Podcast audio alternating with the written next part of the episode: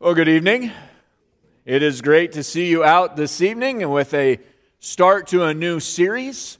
Uh, we are we've already launched, as it were, last week into the book of Hebrews, but tonight we really get into the meat of the text and uh, a jumping off point for us. And so, as we do that tonight, we are digging deep into the text that is before, and I encourage you to take your Bibles, if you will, and turn to Hebrews chapter 1. Hebrews chapter 1. A few years ago, really it's only been uh, just a couple years ago, I was asked a question What is the greatest error or perhaps heresy that we're seeing in the church today? Uh, this was a question that I was asked uh, just somewhat randomly. And I put some thought to it, and I began to realize that perhaps the greatest issue, the greatest heresy that we're seeing, or perhaps the greatest doctrine that is being attacked, is that of Christology, the doctrine of Christ. There is great question about the person of Christ and who he is, what he has done for us. And perhaps more than at any time in modern history or recent history, we are starting to see attack on the very person of Christ. This should be somewhat frightening to us, somewhat alarming at least, maybe not frightening, but alarming to us to recognize that it's the very person of Christ that is coming under attack. And we just sang about it just a few moments ago. There is one gospel, and that gospel hasn't ever changed. And since the gospel hasn't changed, then Christ has remained, and that is where we're seeing the error today. There's question marks about the divinity of Christ, the humanity of Christ, about the sacrifice of Christ, and so on throughout all of the doctrine of Christology, this seems to be the doctrine that at least this generation has as its pet doctrine to attack. That is part of the reason why we're studying the book of Hebrews.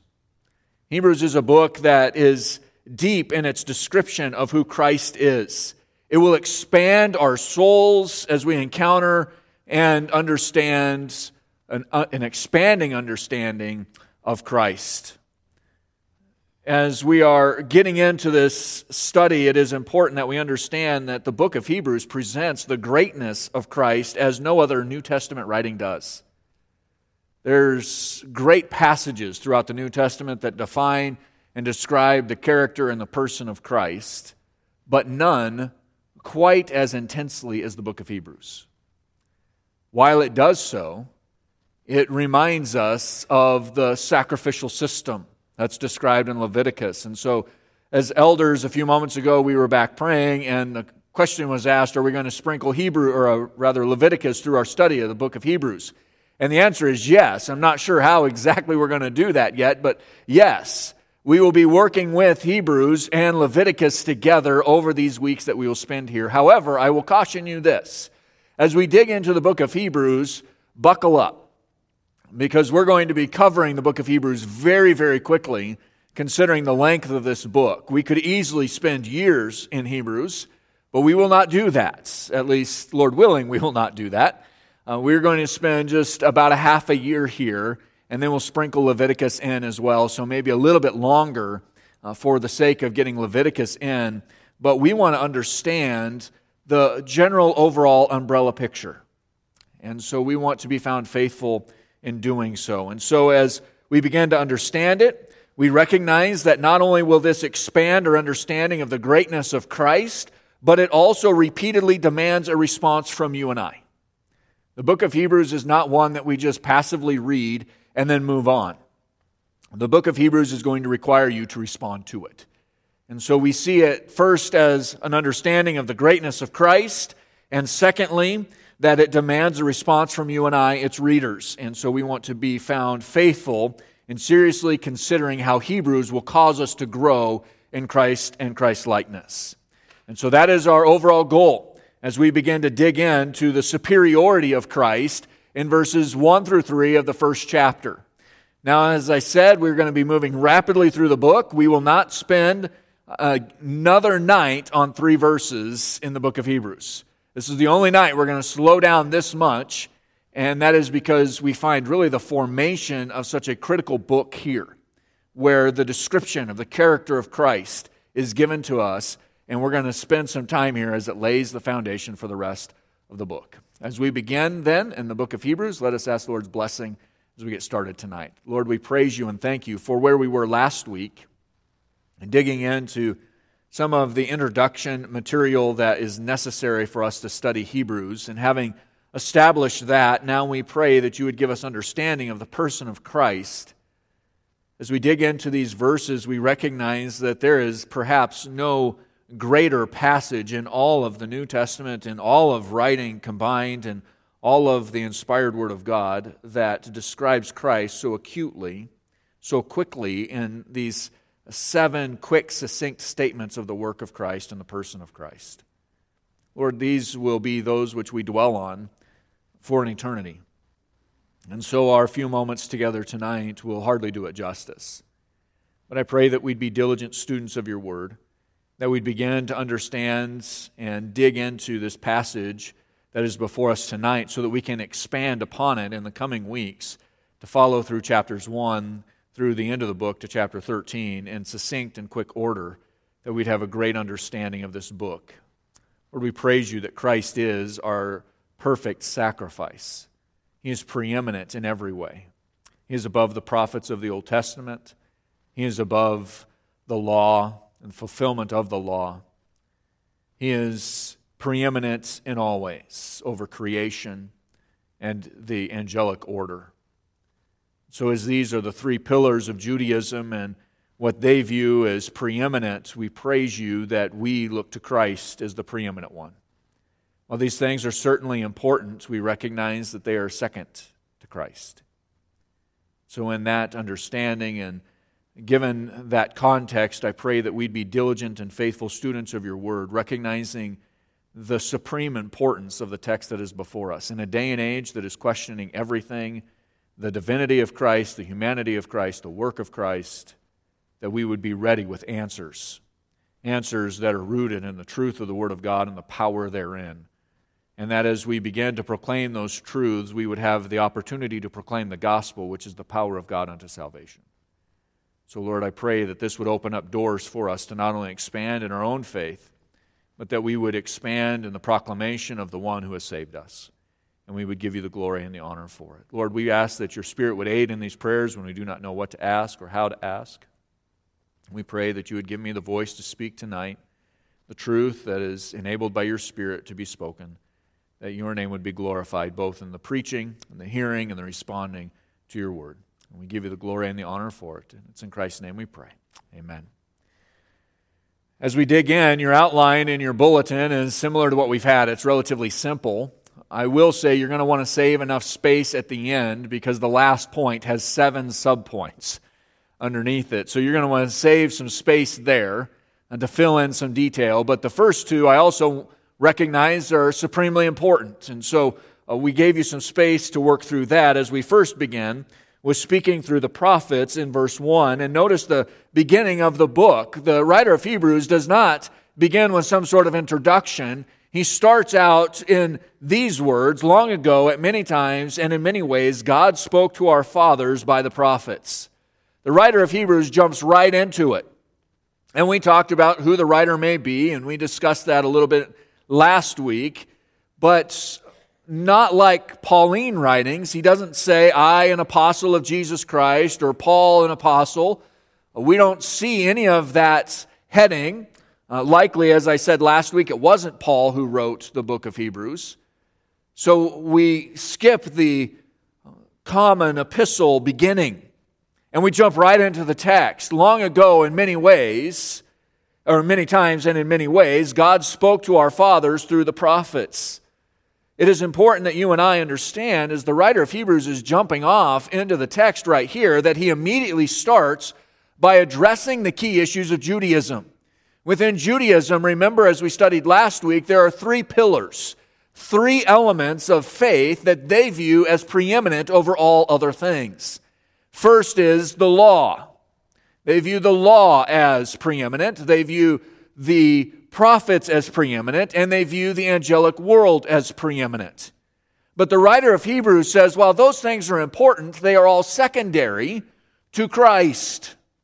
And so he doesn't waste time saying hello. He jumps right into the letter and says that we have through the prophets the Word of God. This is a significant statement and one that should not pass us by because we're trying to get further into the letter.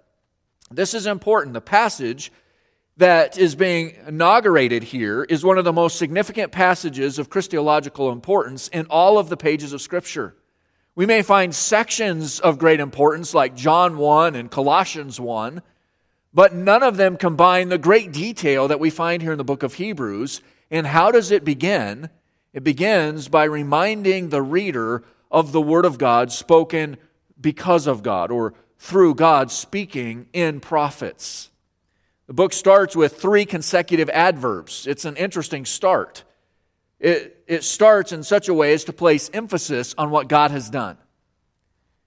The writer is not giving time for the Hebrew to begin to put in Judaistic ideals. He starts with saying, What has God done? Long ago, at many times and in many ways, God spoke. That is the emphasis of the very first words of the book of Hebrews. God spoke. And he gives to us the progressive nature of revelation throughout the Old Testament. Specifically, as the Word of God was spoken by God. The revelation of God's Word was not at all, not all at once given in the same way. In fact, as you look through the pages of the Old Testament, you're going to see that the Word of God came through various means. It came through visions, such as in Daniel. It came by the spoken Word of God, as to Moses. It came by the written Word of God, as God would even write on the tablets the Ten Commandments. And so we see various ways in which God spoke through the prophets of old to give His Word. Prophecy, though, in all of the manners in which it was given, did not originate within the thought processes or the willful desires of the prophets and the sages. It's important that you and I understand the great truth that Peter would pick up on. And as we begin, this is where the writer of Hebrews starts. So let's turn to the book of 2 Peter for just a moment. 2 Peter 1:21, to a very familiar text for us, 2 Peter 1:21. We looked at this not long ago together as we were studying hearing the word of God when Peter writes, he's writing this very important passage and one that is should be thrilling to our soul. He writes this in 2 Peter 121 for no prophecy was ever produced by the will of man but men carried or eh, but men spoke from God as they were carried along by the Holy Spirit. Peter is writing of a sure testimony, a lamp that is shining in the darkness and he's speaking of his own testimony as being subservient to the prophecy that the Spirit of God moved holy men of old to write. That is the same idea that the writer of Hebrews picks up on.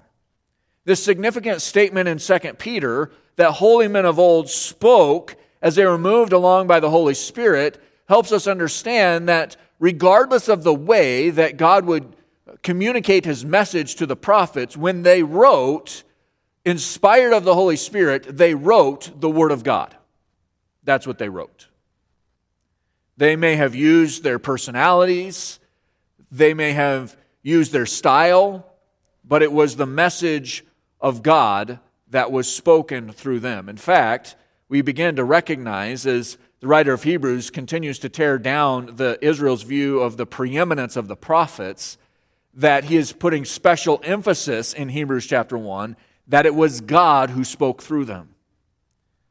Peter agrees in 2 Peter. Peter affirms that message. But as we begin to recognize, we recognize from even before the pre formation or the formation of the nation of Israel, and both to the exile and post exilic times in Israel's history, its leaders and people of Israel had heard from God by way of many spokesmen, by many ways, but there was all one tie together. The message was God's. That is something that is completely unique to the Word of God.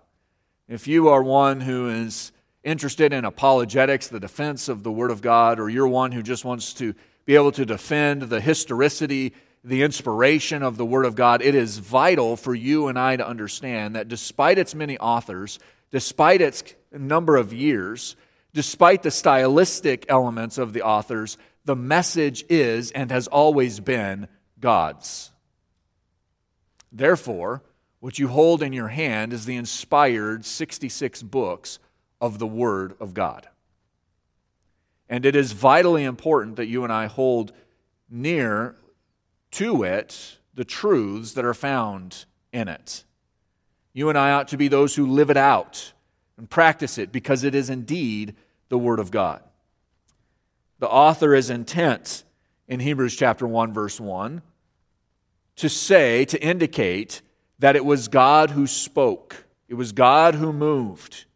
Even the phrase, God spoke to our fathers by the prophets, would be better translated, God spoke to our fathers in the prophets, that He was their mouthpiece, that they spoke what He said to speak.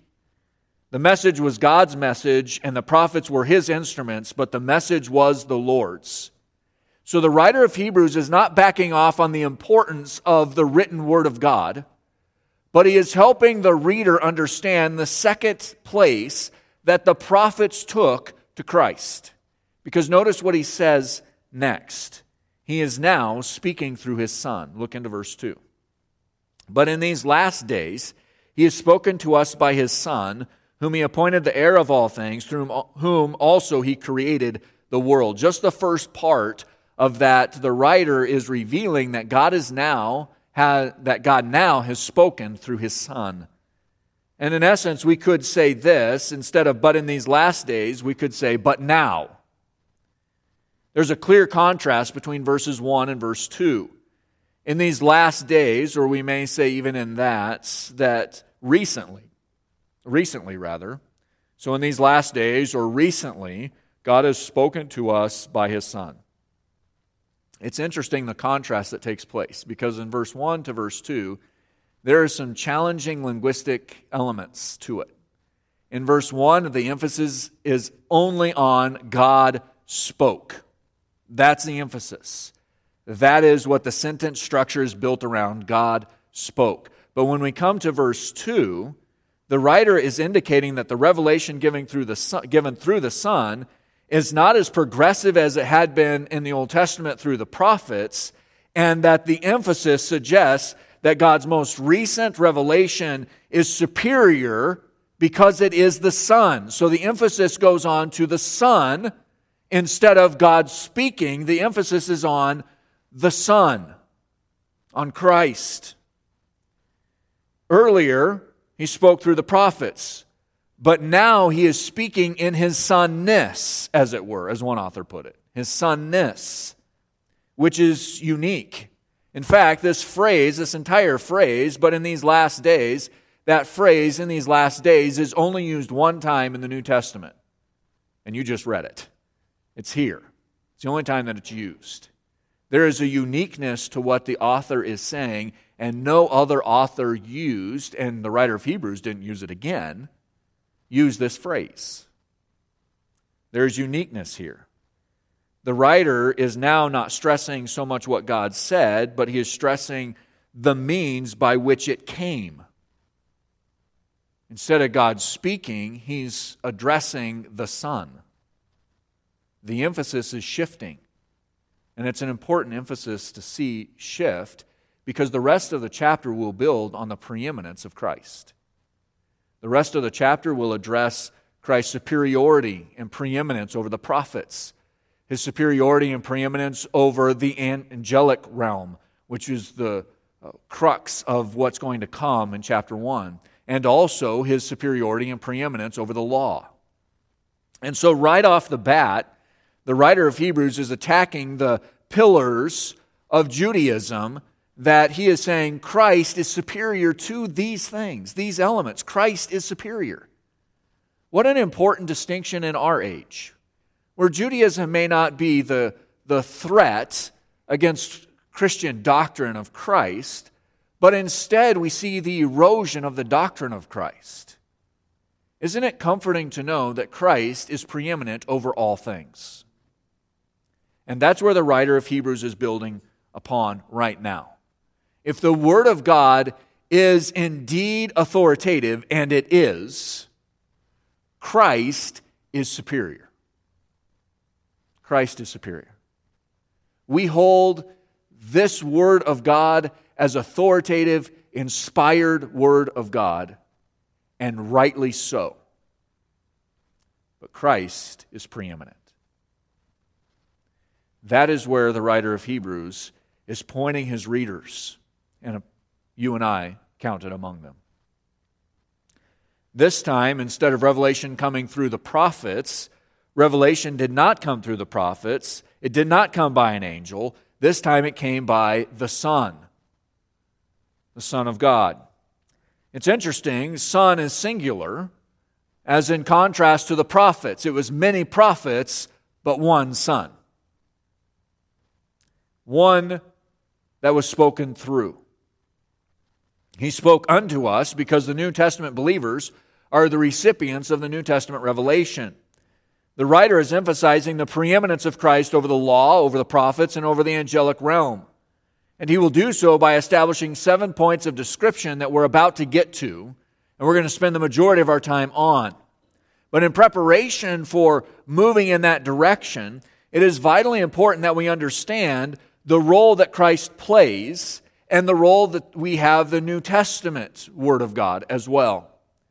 And so, what is the, is the author who is writing the inspired Word of God in Hebrews, is he denying the inspiration of the New Testament? The answer to that is no. But what comes into the New Testament is revealed through Christ. And so, this is the end of the revelation, and that is where we build to in the book of Revelation that we do not add to or nor take away from those words. So the writer of Hebrews is affirming the New Testament as well as the Old, but in the New Testament, he is pointing to a conclusion of the revelation that you and I will receive. It's fascinating that he is doing this because there are those in our society today that say that God is still revealing his word and he's doing it in various means and methods, and the writer of Hebrews would adamantly disagree that Christ is the completion of that revelation. And so it would be appropriate for you and I to say that there is special revelation, that is the Word of God, and there is specific revelation, that is Christ. And the special revelation finds its conclusion and its completion in Christ. And so when the apostles passed away, the Word of God was complete. The revelation was complete. There's no new revelation today. The writer of Hebrews is picking up on that by speaking of the preeminence of Christ, even in just the beginning of verse 2. And so, we then move on. That builds the foundation upon which we now build. We're going to see it continue to expand, but we see this expanding in verses 2 and 3 as we now have the seven points. This is where you needed the space in your outline. Seven points that reveal the nature and the character of Christ. And we're going to try to spend a little time here as we have. This was part of your homework. This past week, you were supposed to spend time here in Hebrews chapter 1, verses 1 through 3, uh, dwelling on, spending time looking into these seven statements of Christ, who he is, and what he has done. But we're going to spend a little time here tonight as well. First, notice in verse 2 that the first description of him is that he was appointed the heir of all things. That's the first description of Christ, appointed the heir of all things. This is reminiscent of Daniel chapter 7. So keep your finger here in Hebrews. We're going to return, but turn over to Daniel. In the Old Testament, Daniel chapter 7, and we will see the description of this one who is to come in Daniel chapter 7. Daniel chapter 7, beginning in verses 13, verse 13, and reading through verse 14, the scripture says this I saw in the night visions, and behold, with the clouds of heaven, there came one like the Son of Man. He came to the Ancient of Days and was presented before him. And to him was given dominion and glory and a kingdom that all peoples, nations, and languages should serve him. His dominion, which is everlasting dominion, which shall not pass away, and his kingdom, one that shall not be destroyed. Daniel has received this vision from the Lord, and the vision that he sees is the coming Son of God, the Son of Man, who will establish his kingdom. This is the millennial kingdom to come. This is a kingdom that has not yet happened. But what the writer of Hebrews is picking up on is that Christ is already the heir of all things. The fruition of all of that has not yet come to completion, but that nonetheless does not change its status. Christ is the heir of all things, and Daniel points to what those all things are. All peoples, all nations, languages should serve him, his dominion, which is everlasting, dominion which shall not pass away, and a kingdom one that shall not be destroyed. And so he is given dominion, glory, and a kingdom. And so when we understand this, and there are multiple other passages that we could look into, we begin to recognize that the superiority of Christ is above all other beings, all created beings, he not being created. Daniel reminds us of the superiority of Christ. This points to Christ. All of, all of this, this passage and many others, Colossians, John, many other places as well, all point to his being the focal point of the universe because he is the goal of history. He's the goal of history. And he is the end of all things. He is the heir. There are no others after him. You can be joint heirs with him as we Uh, enjoy in the recognition of the salvific elements of our faith. We are heirs with Christ, but he is the heir of all things. This means that he has universal lordship and the ability to exercise that over all creation, which requires that he cannot be anything less than God. This very first statement that the writer of Hebrews makes points directly to his authority as divine. Christ is preeminently divine. He didn't arise to rise up the chain to divinity. He is only divine in the sense of his heirship. He also has brought on humanity, but he no he did not in any way diminish his divinity. And the writer of Hebrews is pointing to his preeminence as the heir of all things. And he jumps then straight into the next truth that through him, through whom he also created the world. That is, through Christ, the Father created the world. This statement points to the Messiah as being the beginning point of the universe. He is the one who started it all. Turn over to Colossians chapter 1, verse 15. Colossians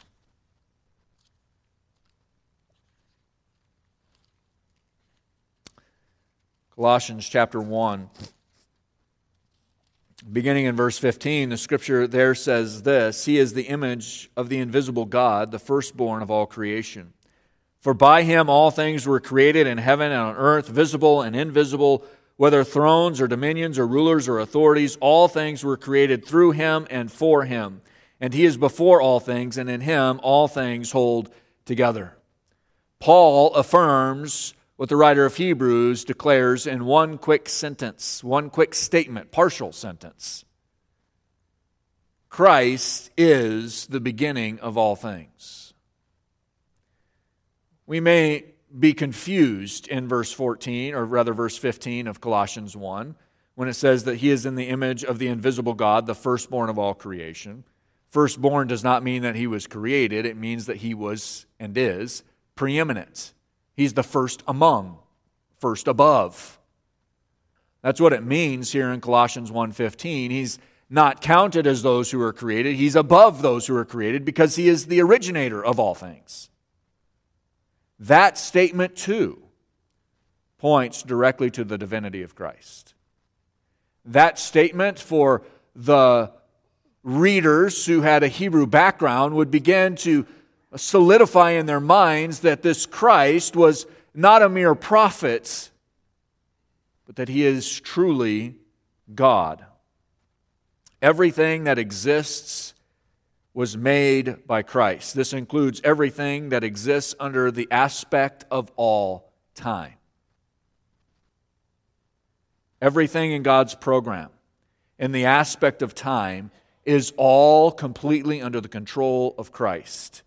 He is the one who operates the universe through its successive ages and dispensations. He's not only speaking of what was created in the matter and the beings that were created, but also the time and the space in which it was created. This is an all encompassing term. He is the creator of time itself, He's the creator of dispensations and the sustainer of them. This points directly to the divinity of Christ. And the writer of Hebrews jumps straight into it by not giving any quarter to any idea that Christ is anything less than the preeminent Son of God. And to that end, he moves to the next point at the beginning of verse 3 by saying he is the radiance of the glory of God. The radiance of the glory of God. This points out that he has the coessence of deity. In my systematic theology class a year ago, we talked about the Trinity and how the three members of the Trinity were co equal and co identical and co essential. That is, they're co in their essence, they're the same. All three members, one God in three persons, are the same. There's no difference between them. The writer of Hebrews is saying that he possesses full deity. This is his role before history began and will be his role after history ends. He is fully divine, the radiance of the glory of God. This is what John means in John chapter 1. Go back now.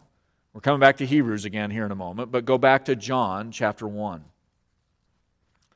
John chapter 1 as we have another significant and important statement on the deity of Christ and the creation work that Christ has done.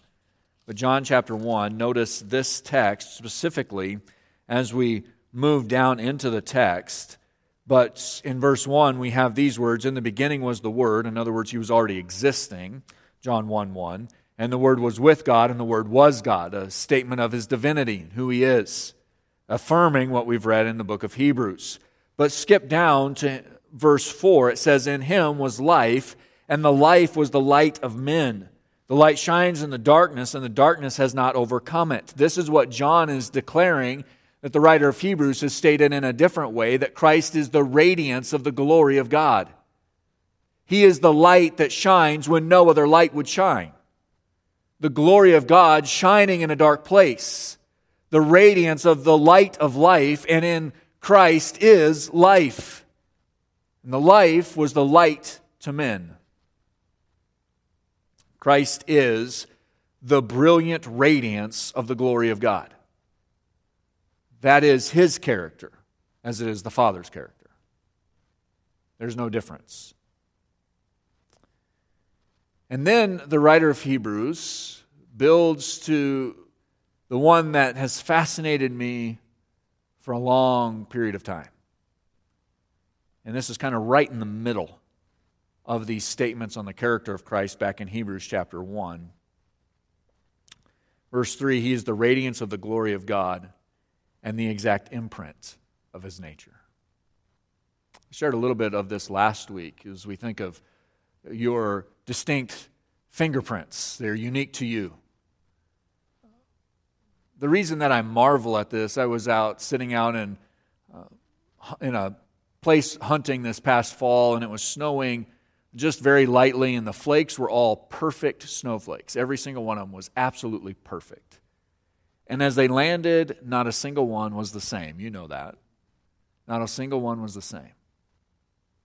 And yet, my mind went back to this passage in Hebrews where your fingerprints are distinct to you, unique to you, so much so that they can tell you apart from every other human being on the planet at any time. Your fingerprints are distinctly yours. This tiny snowflake that fell from the sky is distinct, unique from every other snowflake that it came before or after it, and melts just as fast as it was formed.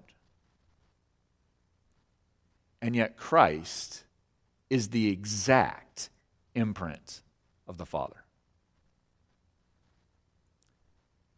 That statement, when we see all of the uniqueness in creation, that statement boggles the finite mind, at least my finite mind. That Christ is the exact imprint of the Father. This is the very character of God's substance. The Greek word that means to have this exact imprint, the Greek word for that, refers to a perfect representation of the divine essence. There's nothing lacking. There's not a crack, there's not a crevice, there's not a change between the Father and the Son. There's nothing of difference in substance. It is also a Greek word that was used for an engraving tool from which a coin die was made. So when you take the, the coin billet that moves through and is stamped, the stamp that forces the exact imprints every single time, that was the word that was used here by the writer of Hebrews to refer to Christ. He is the exact imprint every time. When the die is pressed against the metal and lifted off, the coin had the exact representation of the die which stamped it. That is somewhat of an earthly description of what it means to be the exact imprint of his nature. The understanding that you and I need to glean from this is the Son is the true personality of deity. It boggles my mind that we live in a world that has attacked the Christological importance of Christ and his work. We have attacked this doctrine, but do we understand who we've attacked? He is very God of very God. One in three. Three in one. He is the precise reproduction of the Father. He is Everything that is true of the Father is true of the Son in every respect. This is the Trinity being played out for you and I, and we struggle to wrap our minds around it. We cannot fully gather the truth that is found here of the Trinity that is being expressed here. He has all of the same attributes of deity that the Father has in every single way. Nothing is lacking, nothing is missing. He is the exact imprint of the Father's nature. So when the Jewish Hebrew is reading the book of Hebrews and he sees the superiority of Christ, he cannot, from verse 3, believe in any way that Christ is anything less than superior over all things because he is very God of very God. This is not a truth that we can punt around and play with. Why? Because the writer of Hebrews goes on. Verse 3, he says he's the, excuse me, the exact imprint of his nature, and he upholds the universe by the word of his power. He upholds the universe by his power. This refers to the sustaining work of Christ. It's fascinating to me that the writer would begin to move from the nature of Christ, that is who he is, to now what he does. Christ is the sustainer, the governor of the universe. This is his role throughout all of history. The picture that he is in the middle, or rather, we should picture that He is in the middle of all things, controlling and holding up, sustaining all things by the word of his power. This concerns that the Messiah is the one who sustains all things. He carries all things, and he is moving the whole universe to a predetermined goal set by the Father. He is the one who is bringing us to the place where we will need to be. Now, step out of what the writer of Hebrews is saying and step into our world today. Isn't it wonderful to know that as chaotic as our political system is, as chaotic as the social media world is, as crazy as the wars and the rumors of wars are, that Christ is sustaining all things to the predetermined end, predetermined goal, which only He can arrive at, cause us to arrive at. Isn't it wonderful to know that Christ is the one who's in control? It's fascinating to me that the world has tried to remove that control from the Lord and has tried to make it so that we, in some way and in some how, in some capacity, can control when this world will spin out of control or remain in control. And yet, Christ is the one who holds it all together. I don't know if you've been watching the news lately, but it was fascinating this week to go back. The, the United States has gone back to the moon for the first time in 50 years or so. Uh, but I was reading today that they believe that the lunar lander tipped on landing. They're testing to make sure that it's upright the way that it's supposed to be. And I was thinking of this text. We who believe that we can change times in the universe by simple changing of our habits and our behaviors and our practices and deny the one who actually holds it all together. We can't even land a lunar lander on the moon without complications. How magnificent, how wonderful to serve the one who holds all things together. That's where the writer of Hebrews drives his point. Christ is superior because he upholds all things by the word of his power. It's a spoken word. It's a move of worldwide governments and billionaire institutions to put one little landing craft on the moon. But by the word of his power, Christ holds the universe to its completed end to its goal, to its purposes, just by spoken word. That's the same Christ who died on the cross for you and I, who rose again victorious over sin and death, not limited as you and I are limited, but giving to us a free gift of eternal life, the preeminent one. But the writer of Hebrews goes on. That's where he's headed, is that great truth. He says this he says in verse 3 He is the radiance of the glory of God, the exact imprint of his nature, and he upholds the universe by the word of his power after making purification for sins. This, this truth should boggle your mind. The one who holds the universe together by the word of his power. The spoken word. All he has to say is, This is the end. This is its goal. This is how we're going to get there. And it runs its course in obedience to the one who created it.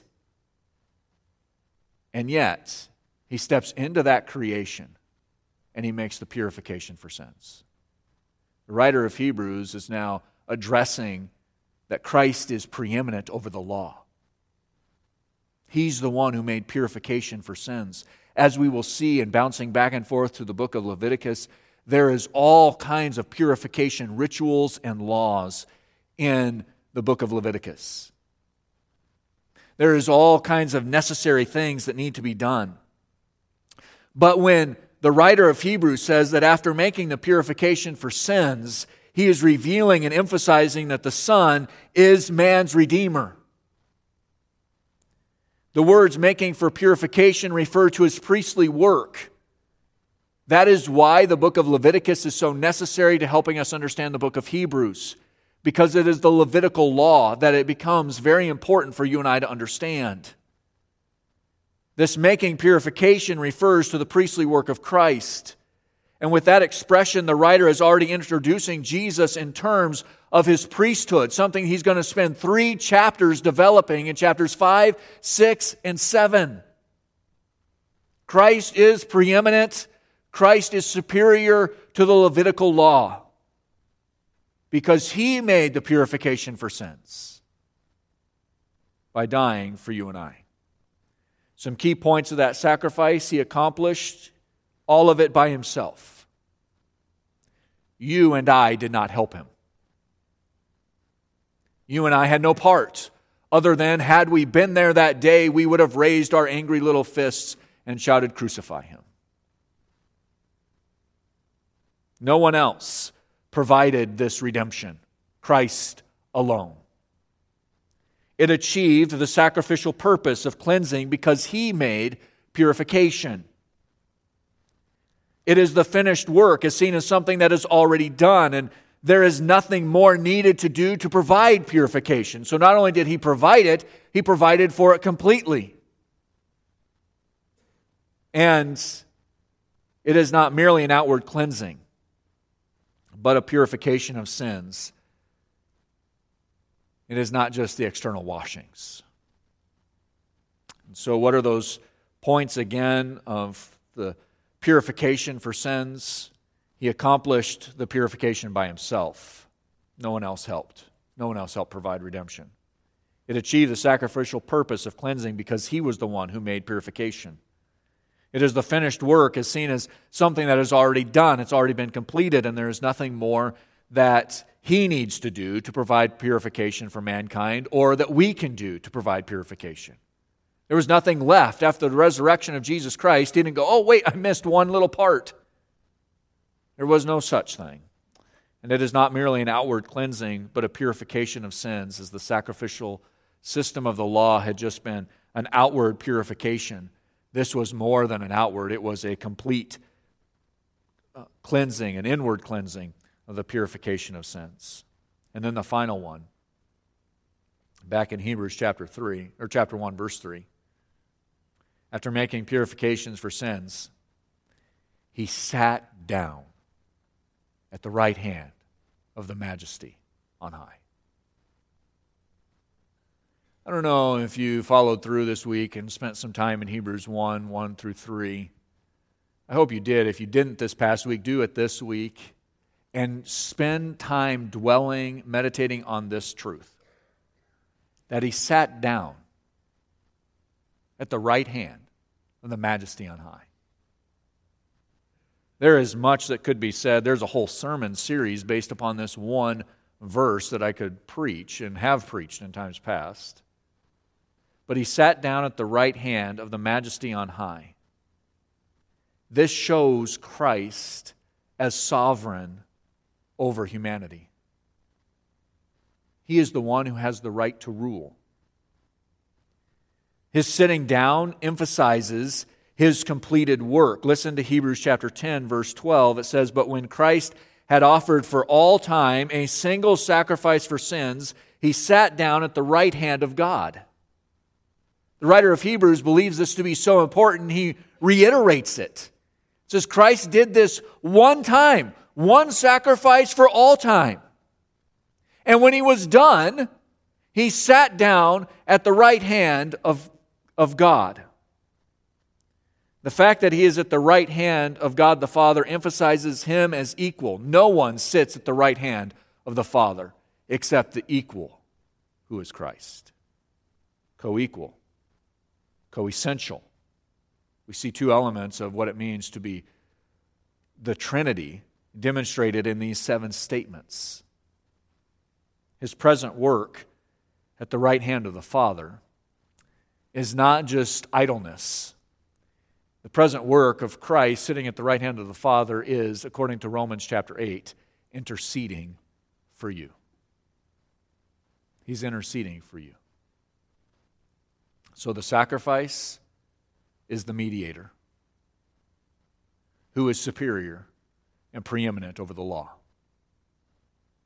The one who made purifications for sins is the one who argues your case before a holy and awesome God.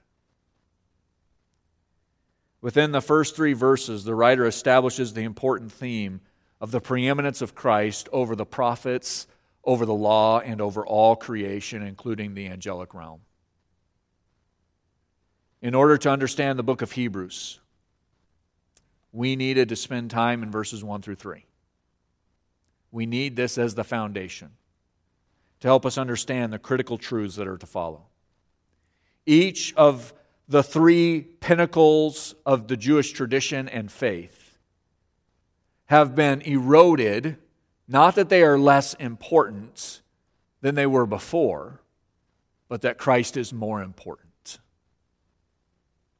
And so it is essential for the Hebrew to understand the preeminence of Christ.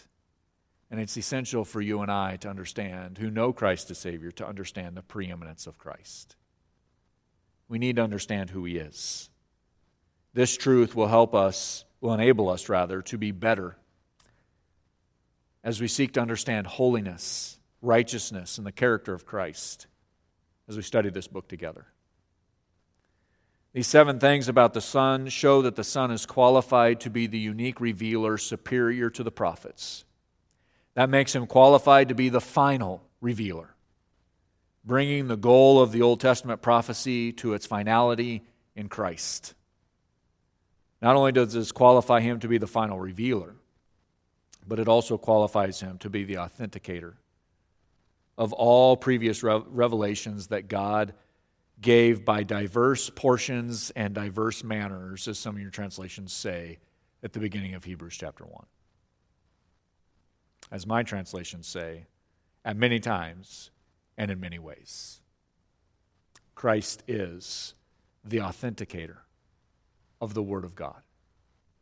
And so, as we begin this study through the book of Hebrews together, it is my desire that you will be reading ahead, that you will be prepared, because we need you to be prepared. So read ahead, chapters 1 and 2 this week, because next week, Lord willing, we're going to cover all of chapter 1 and into chapter 2 as we seek to move rapidly through the book of Hebrews. We will see immediately, beginning in the next verse, verse 4, that Christ is much superior over the angels. And we will begin to understand the holiness, righteousness, justice, mercy of our great God and Savior, Jesus Christ, as we study this book together. So, with that, let us end this evening in a word of prayer. Let's pray. Our gracious Heavenly Father, we praise you for this evening time, the opportunity to dig into this critical book. Lord, we spent some time here in just the first three verses, and I pray that this would have been important and valuable to our understanding of the book. Lord, we're going to be moving more rapidly in the coming days, and so I pray that we'd be diligent to stay ahead in the study of Hebrews. It is a fascinating letter. It is one that should cause us to grow in our love for you. But we recognize that it is one that we often flee from, at least from the pulpit, because of the challenges and the difficulties of understanding this letter. But I praise you that we have the opportunity to study it together. And so I pray that your Spirit would aid in our understanding, that He would give us not only the understanding, but the application of what we need to learn as we spend time together in the book of Hebrews. Lord, as we depart from here, may we depart as those who do not question the preeminence of Christ, but instead that we would look at the world around us as that which is held together by the power of the word of Christ, the one who would become the Redeemer of mankind, and the one who would become our mediator, sitting at the right hand, the majesty on high. Lord, I pray that tonight we would have renewed awe and vigor to serve Christ more diligently than we came in with. And that your name would be glorified as we depart from here. It's in Christ's name that we pray these things. Amen.